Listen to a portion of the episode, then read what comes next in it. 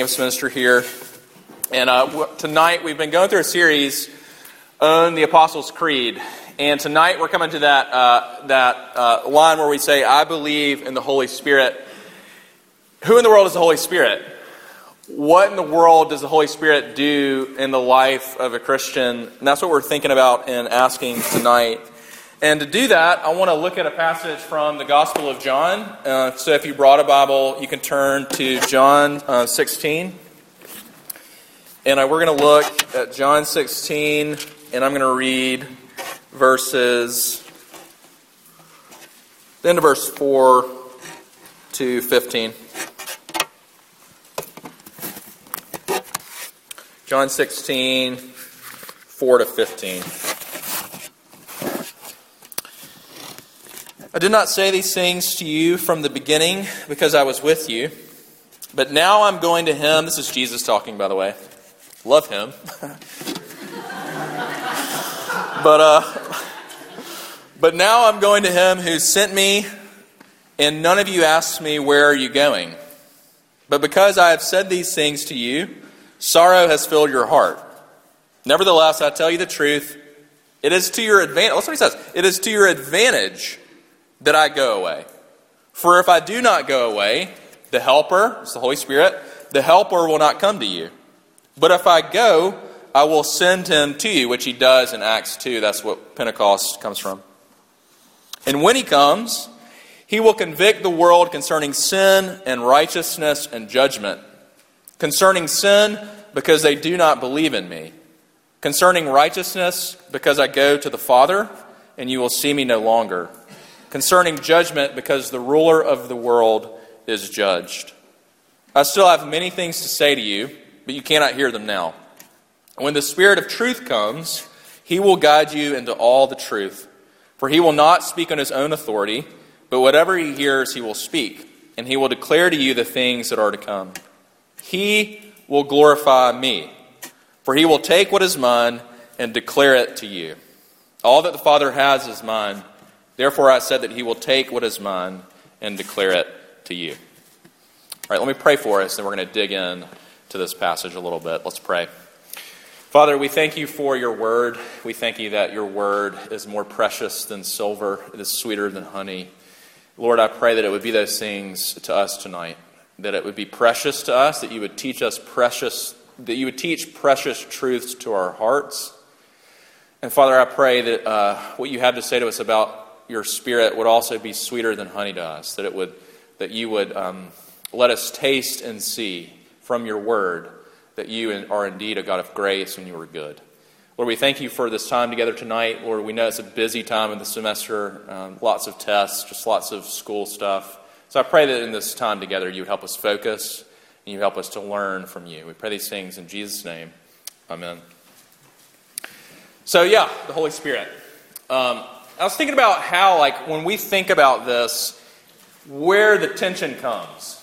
Because there is tension for us, especially if you maybe grew up in and around a kind of charismatic church, or maybe you grew up in a church that is sort of afraid of the Holy Spirit. It's kind of like um, if you ever watched Lost, uh, the black smoke monster, you know. I think sometimes that's how sometimes we feel about the Holy Spirit. On the one hand, we're fascinated, but on the other hand, we're like terrified of you know, who is he, what is he supposed to do. I've always loved the way C.S. Lewis, if you ever read Screwtape Letters, uh, I think actually what he says about demons, I think is actually the perfect way to think about the Holy Spirit for you and me. Remember what he says? If you've ever read Screwtape Letters, that's his book where he writes, he's like a fiction book where he's writing from an older demon to a younger apprentice demon, which sounds kind of weird, but is actually pretty incredible. Uh, but in the beginning, he says there are two equal and opposite errors that we make concerning demons. On the one hand, we can either completely ignore them as if they don't exist. And on the other hand, he says we can actually be so obsessed and fascinated with them that it's actually unhealthy. And I actually think that's a really helpful way of thinking about as we start tonight, thinking about the Holy Spirit, who he is, and his work in our lives. On the one hand, it's incredibly dangerous to completely ignore him, to act as if he's not the third, oh, I don't know, like God, like the third person of the Trinity. Kind of a big deal right? Kind of important. Uh, which is why you and I, like, this is why we struggle, though, some of us. We struggle with what that um, B.B. Warfield used to call practical atheism. Where we say one thing, yes, we love, but in, the, in a reality day to day, we live as if God's not real and isn't part of our lives. But on the other hand, there's also an equally unhealthy kind of approach to the Holy Spirit, which is to be obsessed with Him, to be, to be overly focused on Him. And we're going to talk about why in a little bit. But here are the three things I want you to see tonight, okay? This is what we're doing. This is what we're going to talk about from this passage. The first is I want you to think about with me for a little bit about who the Holy Spirit is. Second, we're going to think about what the Holy Spirit does.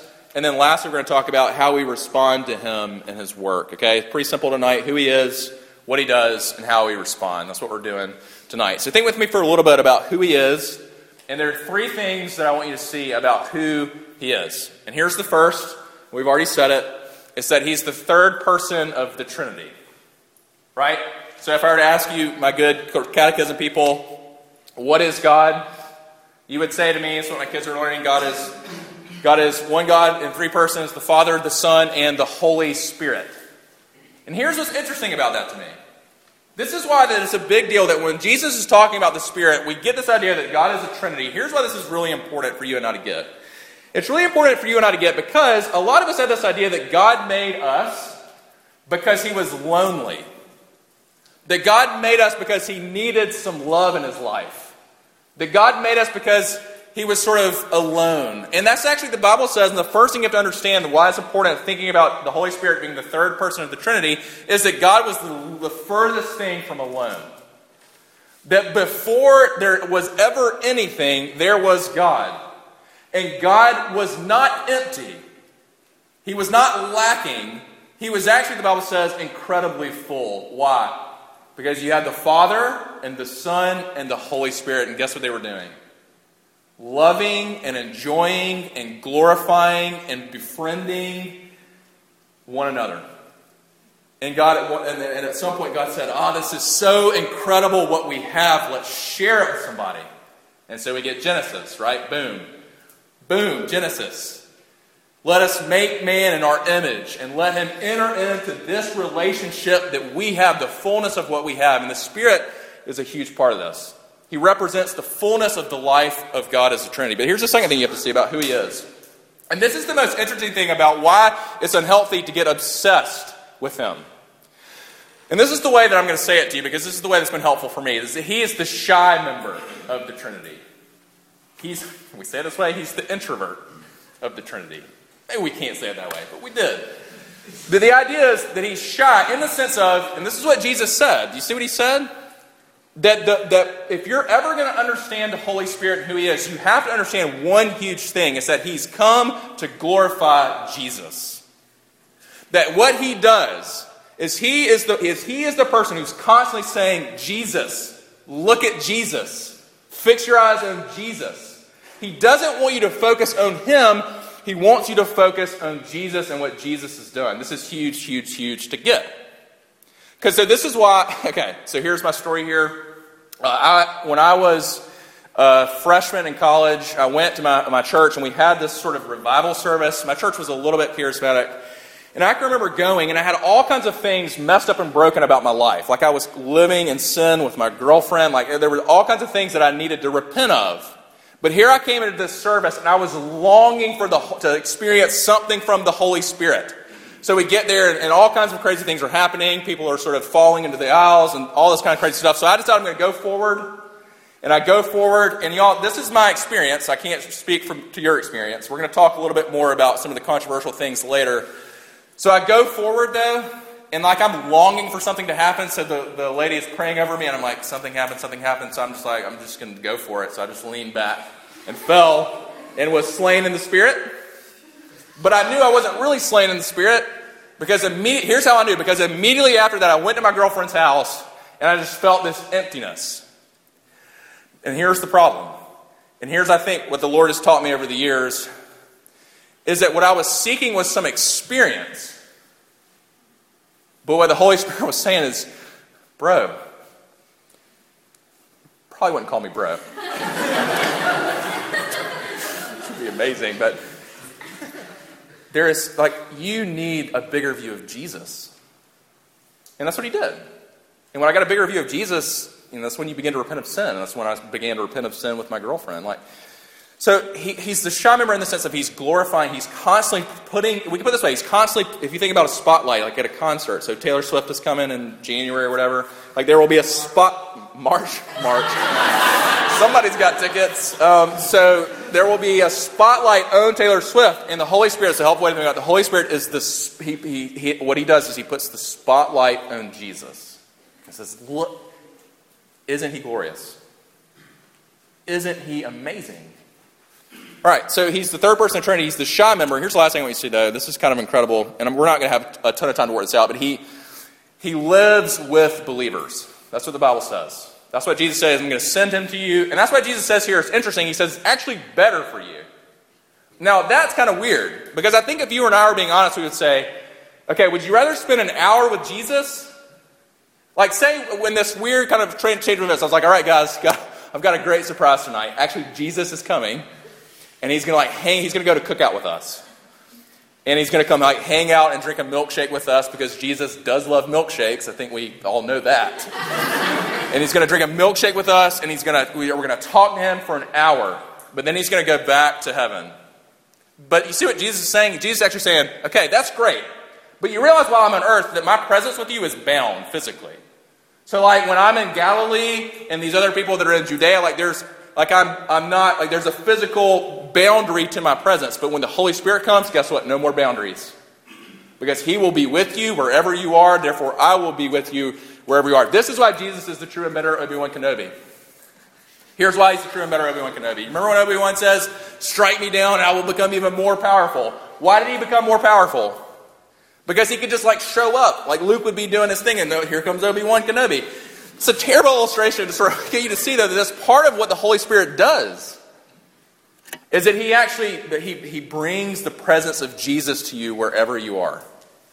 Wherever you are, because you have the Spirit, Jesus is with you. That's why we can say, that's why Jesus can say to his disciples, Lo, I am with you even to the end of the age. Jesus, how are you with us? You're going to the Father.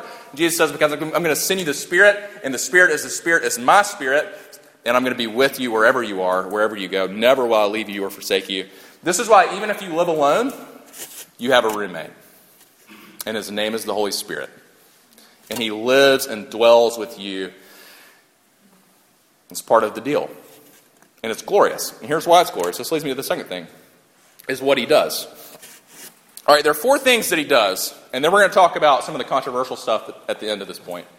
Four things that the Bible says he does, and that Jesus really begins to talk about and work out here. Four things. All right, here they are. He converts, he convicts, he changes, and he comforts. Okay? This is the normal work of the Holy Spirit in your life and in my life, and in the life of believers from all time. He converts, he convicts, he changes, and he comforts. All right, go with those with me. First, he converts. What do I mean by that? All right, remember Jesus in John 3? All right, so we're in the Gospel of John, but do you remember that encounter he had with Nicodemus? Nicodemus was like the good, like he was the goody goody of goody goodies. Like Nicodemus knew the Bible better than you and I know the Bible. Nicodemus, Jesus said, was the teacher of Israel. Do you remember what Jesus said to him? He said, Nicodemus, I tell you truly, no one can see the kingdom unless he is born, unless he is born of God, or unless actually in the Greek it's either you can translate it born of God or born from above. It's pretty fascinating. What is Jesus saying? He's saying you can never be made right with God. You can never believe in Jesus. You can never be made right unless the Holy Spirit first converts you. The, the, the, literal, the literal biblical word that Titus 2 uses is the washing of regeneration. What do we mean by regeneration? Literally, if you know like Latin at all, regeneration is bringing new life, making new life. It's back to the, it's back to the Old Testament. Remember where Ezekiel says, that when, when the new covenant happens, this is what God is going to do. He's going to remove your heart of stone and He's going to give you a heart of flesh. A heart that beats for Him, a heart that is alive to Him. And this is the first thing you have to understand about the Holy Spirit. As part of His work in your life, is to work in your heart and mind in a way where He actually brings down the scales from your eyes so you can see God. That's why Paul says in 1 Corinthians 2 listen, that the natural man understands not the things of the Spirit. Why? Because he can't. Why? Because the Spirit has to work in him to open his eyes. That's why if you've ever read Isaiah, he says that, you know, their eyes need to be opened and their ears need to be unstopped. Who does that? The Holy Spirit does that. Um, this is why, okay, so Narnia, um, there's so much C.S. Lewis, and I, I'm not going to apologize. You know what? I'm not going to apologize for that. I was about to, but I'm not because I love Narnia. And so the scene that I love in Narnia is uh, my favorite Narnia is Voyage of the Dawn Treader. It's by far the best. I don't really care what you think because it's just objectively the best. And the best scene in the entire series is when Aslan undragons Eustace. Remember, Eustace is the cousin. He's the like the spoiled brat cousin who's just so selfish and self-focused and just this proud little punk. And remember the scene? He goes, like he, they're on that one little stretch of the island, and he finds the dragon, and he goes to take the dragon's gold, but then falls asleep, and then he wakes up and he's a dragon. You remember this? And then he tries to undragon himself. He realizes he's a dragon, and he's like flying around and can't, but he can't. He tries to peel off his skin, and he can't do it. And you remember the scene? It's the best, literally, it's like, it's the best scene, I think, just, it's my favorite scene ever of anything. And so here he is, and Aslan comes, and he says, You must let me do it. And so Aslan begins with his claws, and he begins to tear. And Eustace later says, It hurt like crazy. I thought I was going to die. But finally, he got, oh, he, he undragoned me, and I was a boy again. That is a beautiful picture of the work of the Holy Spirit to convert, to convert your heart to God, to give you a heart of flesh that loves Him and knows Him. All right, so he converts. Here's the second, though. He convicts. All right? What does that mean? Jesus said he's going to convict concerning sin. What he does, part of what he does is in, in your life as a believer, is he is at work reminding you, convicting you of the way in which God wants you to live. So that means the things, he convicts you about the things you know and you begin to feel that you've got to stop doing. And he also convicts and he begins to work in you about the things that you know you've got to start doing.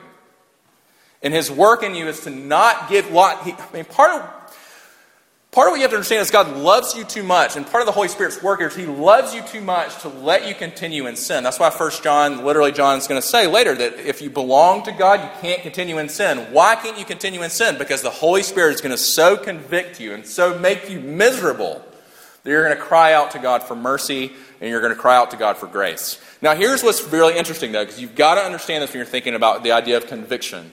Is there is a profound difference between condemnation and conviction. And the Holy Spirit never does the former, but He does do the latter. He never condemns. If you feel something condemning you, that is not the Holy Spirit. That is Satan himself. Because Satan is the great accuser and Satan is the great condemner. Satan is the one who says, Look at that sin in your life. God can never love you. Satan is the one who says, You're never going to be able to, you're never going to be able to change. There's no hope for you. Condemnation. Condemnation. But the Bible says if you're in Christ, there is therefore now no condemnation. That, there, that Jesus, that your sin is no longer your sin. This is beautiful. This is the gospel. That your sin, literally, listen to me. Your sin is no longer your sin. You belong to Jesus, your sin is Jesus' sin. It belongs to Him. And He says, That's sin that I've died for. And because it's sin that I've died for, that's sin that I forgive. And because it's sin that I forgive, that's sin that I'm going to break its power in your life. It's going to take some time, but I'm going to break its power in your life because I love you and you belong to me. Conviction is profoundly different.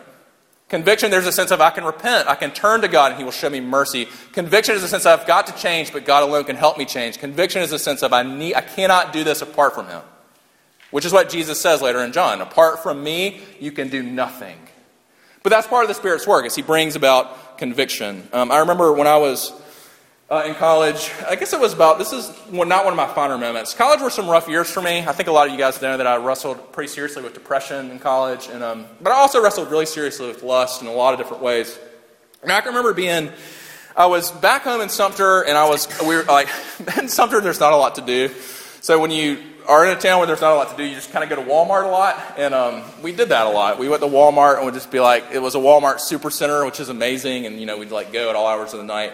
And I can remember I went with some, some friends that had gotten involved with RUF at Clemson, and they were like growing, and I was like not growing. But we went to Walmart together, and one friend, I remember I was looking through the movie section And I was looking through the movie bins, and I found this movie that was like pretty racy. And I was like, yep, I'm going to get this. And my friend was like, no, you're not. He was like, Sammy, what are you doing? I'm like, no. I'm at, he literally physically took it from me and put it back. And to me, that's a little bit of the picture of the way the Holy Spirit works in our lives. He sort of shows him and says, What are you doing? It's a great, it's actually a great question. Like when you're in the throes of whatever it is you struggle with and you know it's wrong, like that is one of the best questions. What, what am I doing? Where is this going? What is this doing for me? Those are the spirit, that's the questions the Spirit begins to prompt. He converts, he convicts. Thirdly, he changes. And this is where his work, I think, is a little bit mysterious. Is he actually works in you in such a way where he begins to profoundly change you. And the way he does it is if we were to go to Galatians 5, it's what we looked at all last fall, is he begins to grow in you the, his fruit. Love, peace, patience, kindness, goodness, gentleness, self control. He begins to grow that in you, and it begins to grow and take root in your life, and you begin to change in wonderful ways. Remember what we said last fall? We said two things about how he changes you. That if you, if you think about the way he works, that in a sense, it's gradual. Like sometimes we get frustrated and impatient with ourselves because we're not changing fast enough. But the, what, uh, you should take incredible comfort that his change. If you look at the disciples through the Gospels, like, y'all, they did not get it. Like, they had Jesus as their teacher. Like, Jesus was their campus minister. And they still did not get it over and over and over. It's gradual. And yet, Jesus says it's inevitable. That if you belong to God, these, that you're going to become, listen, you're going to become more joyful. Listen to me, Eeyores. You're like me. You're an Eeyore. You feel bad about yourself 99% of the time. Yeah. Can I get an amen? Welcome to the club. But part of what Jesus' work in you is going to be is he's actually going to make you joyful. And you're never going to be like the One Direction guy, you know, who's like singing on stage. But you are going to be, but you are going to have a quiet joy about your life. All right, listen to me. Those of you who worry, is he working his peace in your life? For my warriors, one of the things he's going to do in your life is he's going to begin to gradually but inevitably, your worry is going to begin to melt and melt. Not so that you never struggle with it. We know the Bible. We know we're never utterly free of sin until heaven, but in a way where you become less and less anxious because you know that Jesus loves you and has your good in mind. So he begins to change you. I love the way there's a guy that I grew up around. His name was Grainger McKoy, and he made, if, some of you might know him, but he makes, it's going to sound weird, but uh, he makes the most incredible uh, birds out of like steel. I know that sounds weird, but bear with me. He basically takes these blocks of metal. I mean, I'm not a sculptor, something, blocks of something, and he turns them into these intricate, intricate birds. I'm talking about birds that like one sold in New York for like 500,000. I mean, like crazy money. And he's just this humble guy, this Christian guy. He's Episcopalian. I grew up in the church I'm with. And he just, but what he says is, he, like when you ask him about his, his craft, I love the way he says it. He says, basically, I take a block and I begin to chisel and work everything away that isn't a bird. And that's part of the Holy Spirit's work in you. So he takes this block of a mess that's you and that's you and me, but he begins to chisel and sculpt away everything that doesn't look like Jesus. Because Jesus is the ultimate one who bears all the fruit of the Spirit, right? Jesus is the ultimate one who loves and is full of love. Peace, patience. Think about how patient Jesus is with you. So he begins to change you, deeply, deeply, deeply change you. Here's the last thing is he comforts you. Uh, in other words, part of his work in your life is not just to do, not just to convert you, to convict you, to change you, but to be, actually comfort you. And you've got to especially balance the comfort you with the convict you. Because part of what he does is he convicts you of sin, but then he comforts you that Jesus died for that sin. He convicts you that you've got to change, but he comforts you that Jesus is the one who loves you even if you don't change. And because you know he loves you even if you don't change, that actually ironically makes you want to change. Because who loves us when we don't change? We don't know anyone that earthly, earthly on earth that loves us in that way. And yet Jesus does. And so part of his work is he assures us that we're not the employees of God. You know the difference between like being an employee and being a child? Like being an employee is very contractual. You do this, and I'll do that. You don't do this, you're fired. Donald Trump style, fired. You're out. But not when you're a child. My children can, I can never fire my children. Right? I mean, I could just, like, even if I wanted to, like, I can't. They're mine. They bear my image. They have the Rhodes name. But the part of the Spirit's work in you, the Bible says, is to assure you that you belong, that you are His child, and that He loves you. I love, this is the image that I love, as Martyn Lloyd-Jones is one of my favorite preachers, and he gives this powerful image where he says, it's like, imagine a father and a little son walking down the road. And they're walking down this dirt road together, and the father is holding his son's hand. And at no point along this road does the father ever let go of his son's hand, but there are moments along this road that the father picks up his son and he gathers him to, into his arms and he just lavishes him with hugs and kisses and says, I love you. And then he puts him back down and begins walking on the road together. That's the assurance that the Holy Spirit brings. Sometimes all we know is that he's got us by his hand and that he's never letting go of us. And we're going through something that's like, Where are you? But he's got us by his hand. But there are other times where he so assures you and comforts that you belong to Him, that He loves you. That's part of the Spirit's work in your life. Now, let me say something briefly about, because um, I know for some of you, when we're talking about the Holy Spirit, we're thinking about what about things like tongues? What about things like prophetic words? What about things like miracles? And here, as we sort of think about that, I want to kind of make a distinction for you. These are the controversial things. Let me just briefly talk to this. I think the, what I, the four things I just said, I think the Bible says that's his normal work.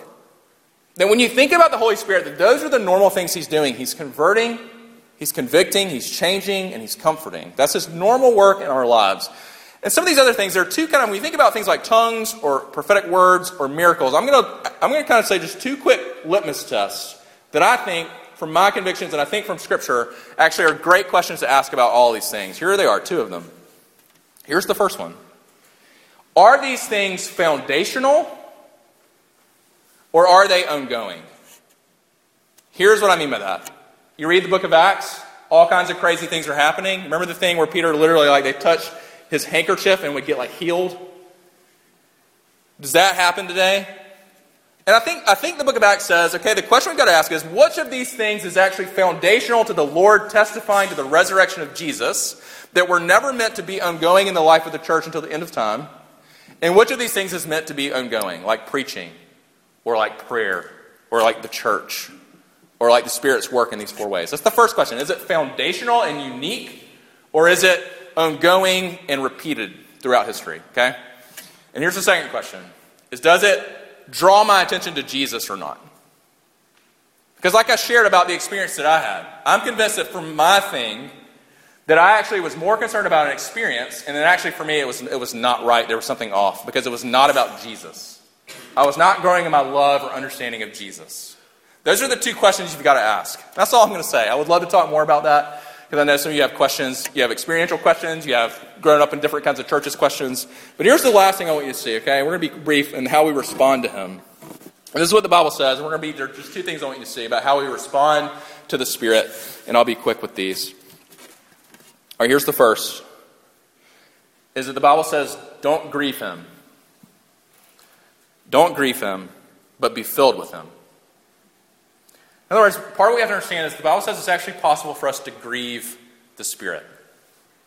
That we grieve him when we do the things that he's told us not to do, and we grieve him when we don't do the things that God has told us to do. I go back to my kids. How, how do my kids grieve me? They grieve me in both of those things.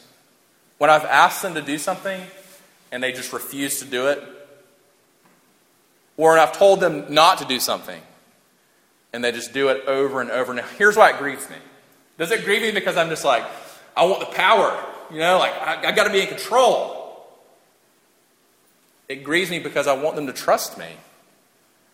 It grieves me because I want them to know that I love them with all my heart and that I have what's best for them. Don't grieve them, but be filled with them. Now, it's interesting when Paul, we don't have time to go into it, but Paul, when he says be filled with the Spirit, do you remember what he says before that? It's interesting. He says, Do not get drunk with wine, but be filled with the Spirit. I was thinking about this today. I love the idea of, he's essentially saying, Listen, don't fill yourself up with spirits, but be filled with the Spirit. Don't tap, don't tap the keg, tap the Spirit.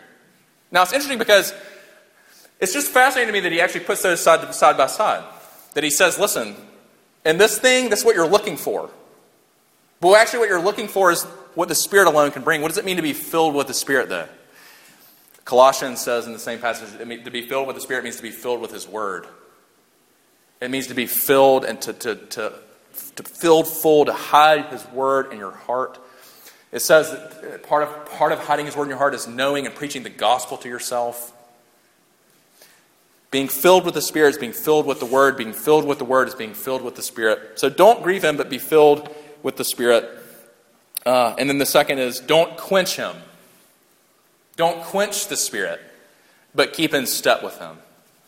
Now, this is, this is interesting. What do I mean? What does he mean by quench the Spirit? Here's what it means. And this has happened to you, it's happened to me. You're at RUF, you're at church, and you get that sense of, you know, you get that sense of, oh, the Lord is saying something to me about this part of my life, right? And you get that sense like, how does the preacher know this about me? Like, how does he know I'm struggling with this? We say, okay, it's the Holy Spirit, right? That's part of why I even would even do preaching is the Holy Spirit actually takes words and he applies them to people's hearts. But we quench the Spirit every time we walk away and don't do anything about what we've just been convicted of. We quench the Spirit every time we have that sense of the Spirit isn't working me on something, and then we leave and we're like, oh, pizza sounds good for lunch. Where are we going for lunch, guys? Lunch is incredible. I love lunch. But sometimes lunch quenches the Spirit, right?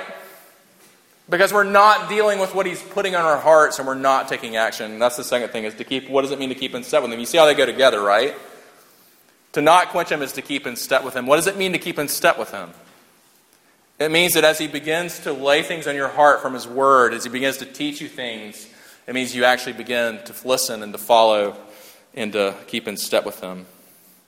Uh, here's the last thing I'll close with. I, um, it, it's getting a little bit colder, and uh, so what that means for us is uh, this last year when it got started to get cold, we uh, we bought that we were renting this house that underneath the, there's a playhouse in the backyard, and underneath this playhouse there was just tons and tons of wood. The the house we're renting has a, uh, a fireplace, and uh, so we're like, sweet, this is great. We know Columbia doesn't get cold very often, but it gets you know when it starts to get a little bit cold, you know like there's a window between like you know late November and like early December where it gets cold. There's like one week where it gets cold. So we're like, we have all this wood in this fireplace. This is gonna be great. We're gonna have these crackling fires. It's gonna be amazing. What my wife and I didn't know, or what my wife didn't know, was that I cannot start a fire to save my life. Not ashamed to admit that. Actually, I am a little ashamed to admit that. But I'm telling, like, I'm not. This is not exaggeration. We like blew through this wood because we would try to start a fire and we'd be like, "Yay, we got it!" And then we'd be like, "Oh, it's dead." And we'd be like, "All right, let's get more wood." And we'd try to get it, and then just over and over and over. Like I kept thinking, if my grandfather could see me, he would be so depressed. Be like, "What? What did I produce?" but I love the way that Keller, Tim Keller talks about it. As he says in the Christian life, we need both. That we need doctrine, truth, wood. And we need fire. We need the Spirit bringing it home to our hearts. We need the Spirit illuminating us. We need the Spirit renewing us and making it real and alive to us. Now, here's where I've been most of my life, and here's where most of you are. Is you got a, a huge stack of wood. You're having trouble with the fire. You know, you know so much, but it means so little, and it changes so little in your life. And this is why we, we're not just like talking about the Holy Spirit. Hey, let's learn eight cool things about the Holy Spirit. I mean, hey, I'm all for like I love teaching. I love, but we need Him. And apart from Him, the gospel will never be real to you. And apart from him, you'll never change. And apart from him, Jesus will never be real. So let's pray that he would, he would fill us. You know, I got this text this past week, and it was one of these discouraging texts.